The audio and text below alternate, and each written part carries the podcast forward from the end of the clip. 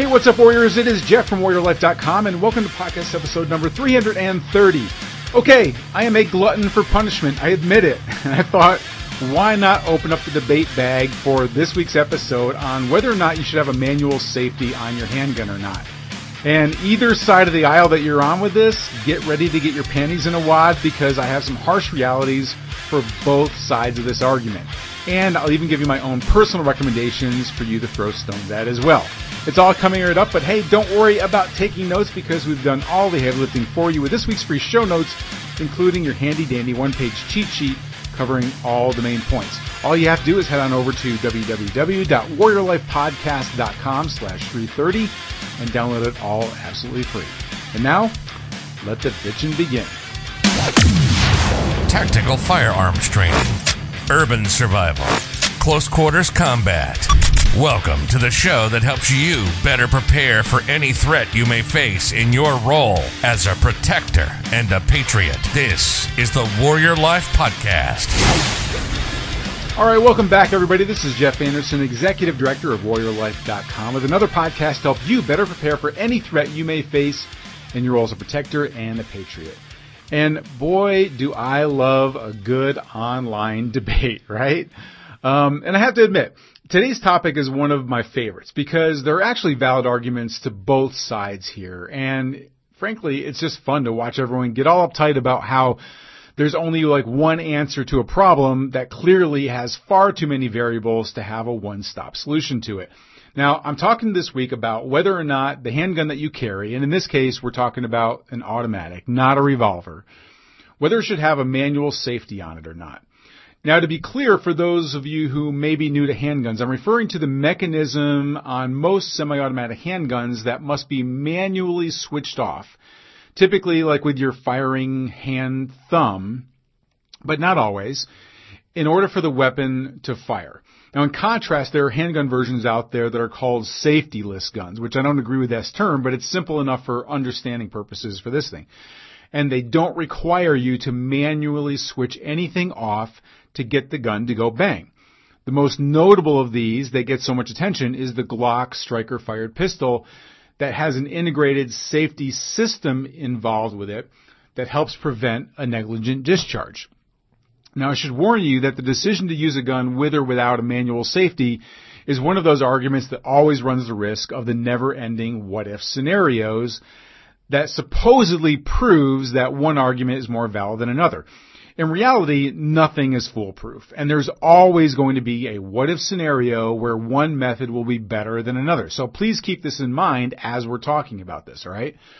But for the purposes of this week's discussion, I'm going to ask you to keep an open mind, listen to both sides of the argument, and I'll give you my own ideas and thoughts on the topic. And I promise to do the same and listen to your input as well and discuss things on our website over at warriorlife.com where this podcast is hanging out. Um, I always love to hear from you and engage in professional, respectful debate. So please do leave your comments on this and be respectful of other people's opinions here. Okay. Finally, the context that I'm going to be discussing with you uh, in this episode is whether the manual safety is the right choice, mainly in relation to you having the weapon on your person in a concealed carry position, not sitting in a gun safe somewhere for those of you who own a gun for like a home defense scenario and that if you are carrying that there's a round already loaded in the chamber when you draw.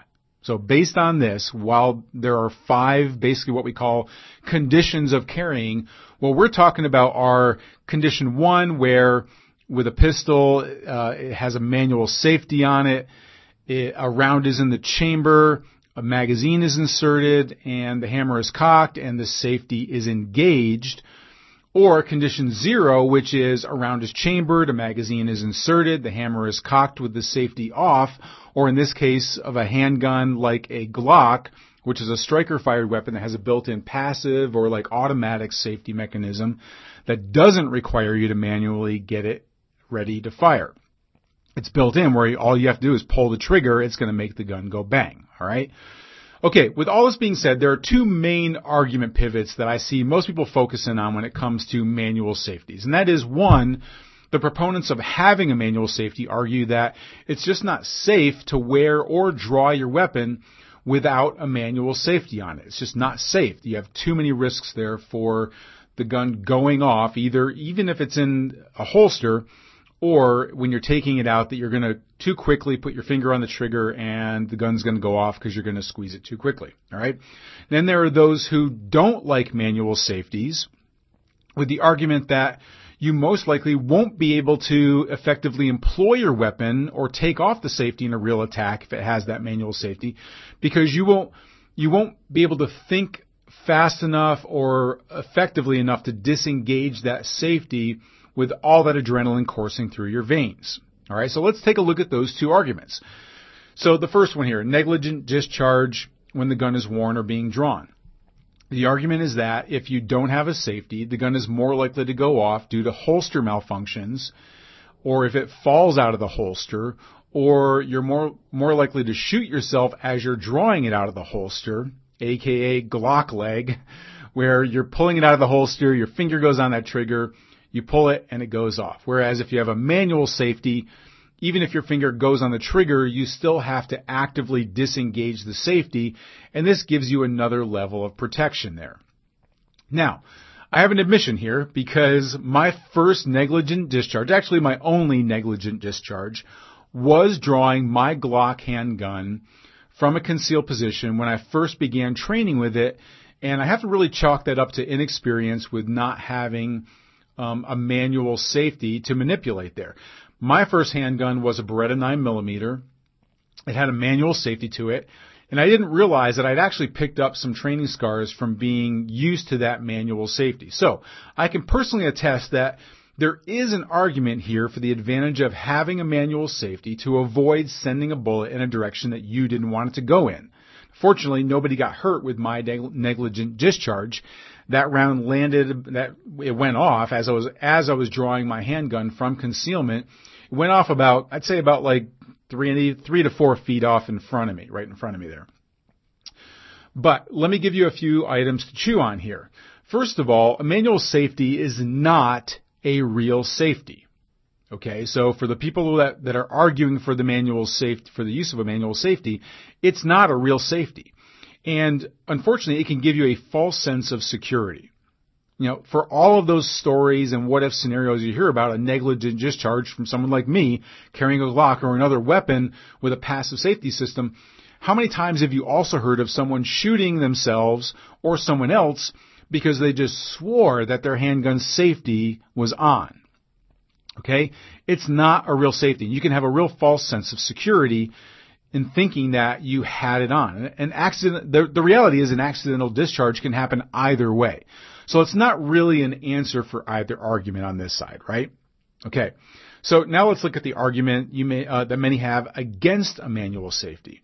And that is that those who don't like uh, manual safeties have the argument that you most likely won't be able to take your weapon off of safe in a real attack because You've got to think about it. You're not going to have your mind in, you're going to have this adrenaline dump.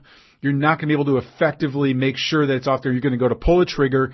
It's still going to be unsafe and then you're losing valuable microseconds there where you have an attacker in front of you and all of a sudden you're trying to figure out why the gun isn't going bang. So for me, I can tell you that there, there is an argument for this in that I want to make sure that when I pull the trigger, I know it's going to go bang. All right. And there is something to be said about the adrenaline dump that you're going to get out of this. Now, of course, most people will tell you that while they'll recognize that this is a, an argument for those people that do love or do um, choose to have a manual safety, they they recognize there is an argument for this. But of course, they'll also tell you that you just sim- simply need to train enough to draw and take the weapon off of safe in the same movement and that this will just be second nature in a real attack. In other words, there's the thought that training and practice can overcome anything. Well, there's never going to be an end to this debate. I can promise you that. And this really does, this really ends up becoming where things really get down to name calling in the forums and things. Now, I'm not saying it's impossible to be able to train your way to taking off the safety while you're drawing. But a couple of points here. So number one, while most tactical fanboys talk a good game about weapon practice, few ever actually do it. I can tell you, few people ever actually train to the point where this becomes so second nature that you're able to do it and not have to worry about it. All right. So that's number one is getting in enough practice. But here's the other thing. Point number two on this is that I liken gun training to the same thing that I've seen over and over again in self-defense training out there. Everything seems to work fine in training until you have some like 300 pound thug trying to disembowel you with a broken beer bottle. It's really hard to reproduce this type of pucker factor in your training and you don't know what you're going to do until you're actually in the battle. And I can attest to this. You really don't know what's going to happen until you're actually in the fight. Now, for all of you safety purists out there who think that I'm challenging you that you're not smart enough to be able to draw and take your weapon off of safe at the same time, maybe you can and maybe you can't. All I'm saying is that you don't really know until the moment of truth. Okay, so for those of you that just want me to get to the end of the story and, and tell you what's the answer, manual safety or not. Well, here's the bottom line considerations that you really should consider. But I'm not saying this is the bottom line on your own personal choice. Alright? For me, I choose to carry an automatic handgun without a safety. And yes, I am a Glock fanboy for my own personal concealed carry platform. Now personally, I believe in preparing for the worst case scenario. For me, that means that I'm ambushed without warning. I have to fight to my gun. I've only got a split second to be able to get it into the fight once I actually do reach it and I'm going to be at pucker factor 1000 with the adrenaline dump of my life being on the line. That adrenaline is just coursing through my veins. That means that I'll have less fine motor skills at my calling. I may not have my wits nor the dexterity to switch off a manual safety when I need it the most. I need that gun to go bang when I pull the trigger. Now, I will admit that an accidental discharge is more likely to happen with a firearm without a manual safety. That includes someone picking up the weapon if it wasn't intended for them, like a child in the home. That's the nature of the reason why there's a manual safety in the first place, to avoid an accident.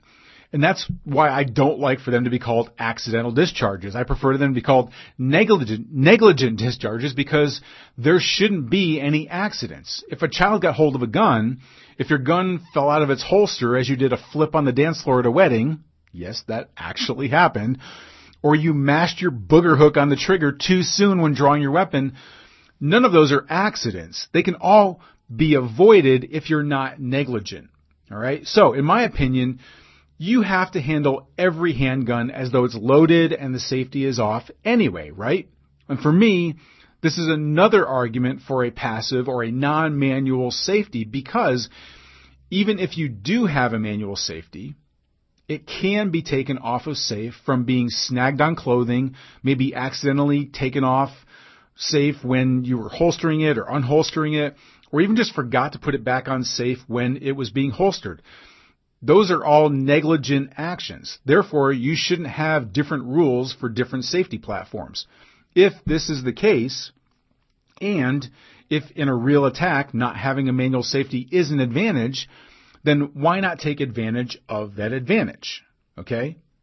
But, again, as I said, this is not, I'm not saying that this is the bottom line of your own personal choice in the end, none of what I said is meant to be the end, be all, end all advice for what you should personally choose. And here it is. Don't let anyone tell you what you must have in order to be prepared. It's your life. It's your gun. If you feel safer with a manual safety, you should get a gun with a manual safety. There's nothing wrong with you if you want a manual safety on your handgun. There's also nothing wrong with you if you want to have a gun without a manual safety, like me. But just know that there are responsibilities on both sides there. Also, if you're buying a weapon to feel safe, and you don't plan on actually carrying it for personal protection or practicing with it for a real self-defense scenario, then my recommendation is to not buy a weapon without a manual safety. A gun isn't a toy. And if, and if I can't talk you into actually training with it, so it becomes an extension of your body, then I think you're potentially setting yourself up for an accident. A negligent accident, right? Potentially one that is deadly and someone that you love doing the dying. Ultimately, this always brings us back to your own personal responsibility with owning a weapon and especially carrying one. You need to know the pros and cons and evaluate your own needs and, and this is key, your own abilities. Even for you tactical fanboys out there who don't want to have a manual safety, are you doing enough training with it so that you are actually able to be, have it almost like second nature? Okay? So for those of you like me who do carry a gun without a manual safety, there are some rules that you should consider to be as safety as pos- to be as safe as possible. Uh, one is never carry a handgun without a manual safety out of a holster. And I'm talking about like pocket carry holster, or if you have an off-body carry, like in a um, if you have a, any sort of an off off carry bag, or if you're a woman with a purse. Um, you always want to make sure that you have it inside of a holster. It always needs to be inside of a holster. And I mean, even if it's on your nightstand. So I, I've got a Glock. I do not put it on my nightstand without it being in a holster at night. Okay? I don't need to reach over there and think it's my phone half asleep. I don't, I need to have some protective mechanism on there so that I'm not going to pull the trigger and think it's my phone or too quickly grab it and pull the trigger. Um, we just had a horrible incident uh, in the news recently with a guy that um, his pregnant wife was up getting a glass of water, came back to the room, and he thought she was right next to him, and he picked up the gun, shot her, and killed her. Um, right there in in the bedroom, thinking that it was actually her sleeping next to him when it was actually the the dog, right? I'm all for if it's a nighttime type of a scenario, you need to have protections in place there that you're not just grabbing a gun half asleep and just pulling a trigger on something, okay? So, never carry a gun without a manual safety out of a holster, all right? Point number 2 here is to have a holster that you can actually trust. Now, I've seen negligent discharges happen even with old school leather holsters that are out there that started out nice and crisp and they were a good holster, but over time, as they got more woven in and more comfortable, the leather managed to work its way close enough to the trigger that it actually caused it to be pulled back when somebody was bending over. Make sure that your holster is rigid enough to actually protect the trigger because that is your safety. Okay? A, a, a, your, your holster is your ultimate safety there. So I prefer Kydex or ABS plastic. Uh, Kydex is what I prefer. So make sure that it is rigid enough and that it is covering that, that trigger guard there. All right. Um, and now here's a big lesson for you, the crowd that are like safeties are for sissies. All right. While you may think that training is more important for a real gunfight if you do have a manual safety so that you can learn to take it off of safe and engage your target, I would argue that training, training is even more important if you don't have a manual safety. Realize that you are responsible for every single bullet that comes out of your gun. And I believe, from experience, that if you're ambushed and reaching for your gun, you are more likely than not to stick your finger on the trigger because this is how we naturally grip anything. To this point, we have to actually train people to not automatically put their trigger finger on the trigger when they pick up the handgun or draw their weapon from the holster. And with your weapon on the trigger, you could have a reactionary squeeze that could cause you to fire too quickly. This is going to be more dangerous to others, including loved ones, than if you pulled a gun with a manual safety and forgot to take it off of safe. So, don't think that you're going to naturally index your finger along the slide because that's how you've naturally trained to do it at the range. That's not necessarily the case. But practice will help you better prepare and make it a more natural response for you. Just as training to disengage a manual safety will give that crowd a better chance of employing their weapon in a real attack. Okay, so don't have a false sense of security on either side here. The solution is going to be able, is going to be for you to practice with your weapon. And the best way to do that is with dry fire because it's safer that way also, right? My preferred way is with airsoft because there is a projectile if you've got an airsoft gun. I use a blowback, uh, a gas blowback airsoft gun. There is a projectile that comes out of there. And live fire range is meant for you to confirm your dry fire practice. Now I will admit that I did not dry fire enough with my Glock before I went out there and really started practicing with it. And that was one of the reasons why I had a negligent discharge. Okay. So dry fire practice with a weapon and only confirm it with dry fire at the range. All right. Okay. So I've given you some real things to, to consider here. Again, did I give a definitive answer? No, because there really isn't one. It really comes down to your own personal choice and what you do with it. Just understand your responsibility with how, with the weapon that you actually choose. All right. Now I want to hear from you. Yes, I'm going to open up the debate here with the same understanding that there is no real definitive answer one way or the other. But I want to hear what have you chosen as your platform? Manual safety or no manual safety? Why did you make that choice and what did you do to mitigate any threats or any potential dangers with the choice that you actually have? All right. Please go ahead and leave a comment on our blog over at warriorlife.com where you see this podcast episode. And, uh, and give us your comments there, okay? And until our next Warrior Life broadcast, this is Jeff Anderson saying prepare, train, and survive.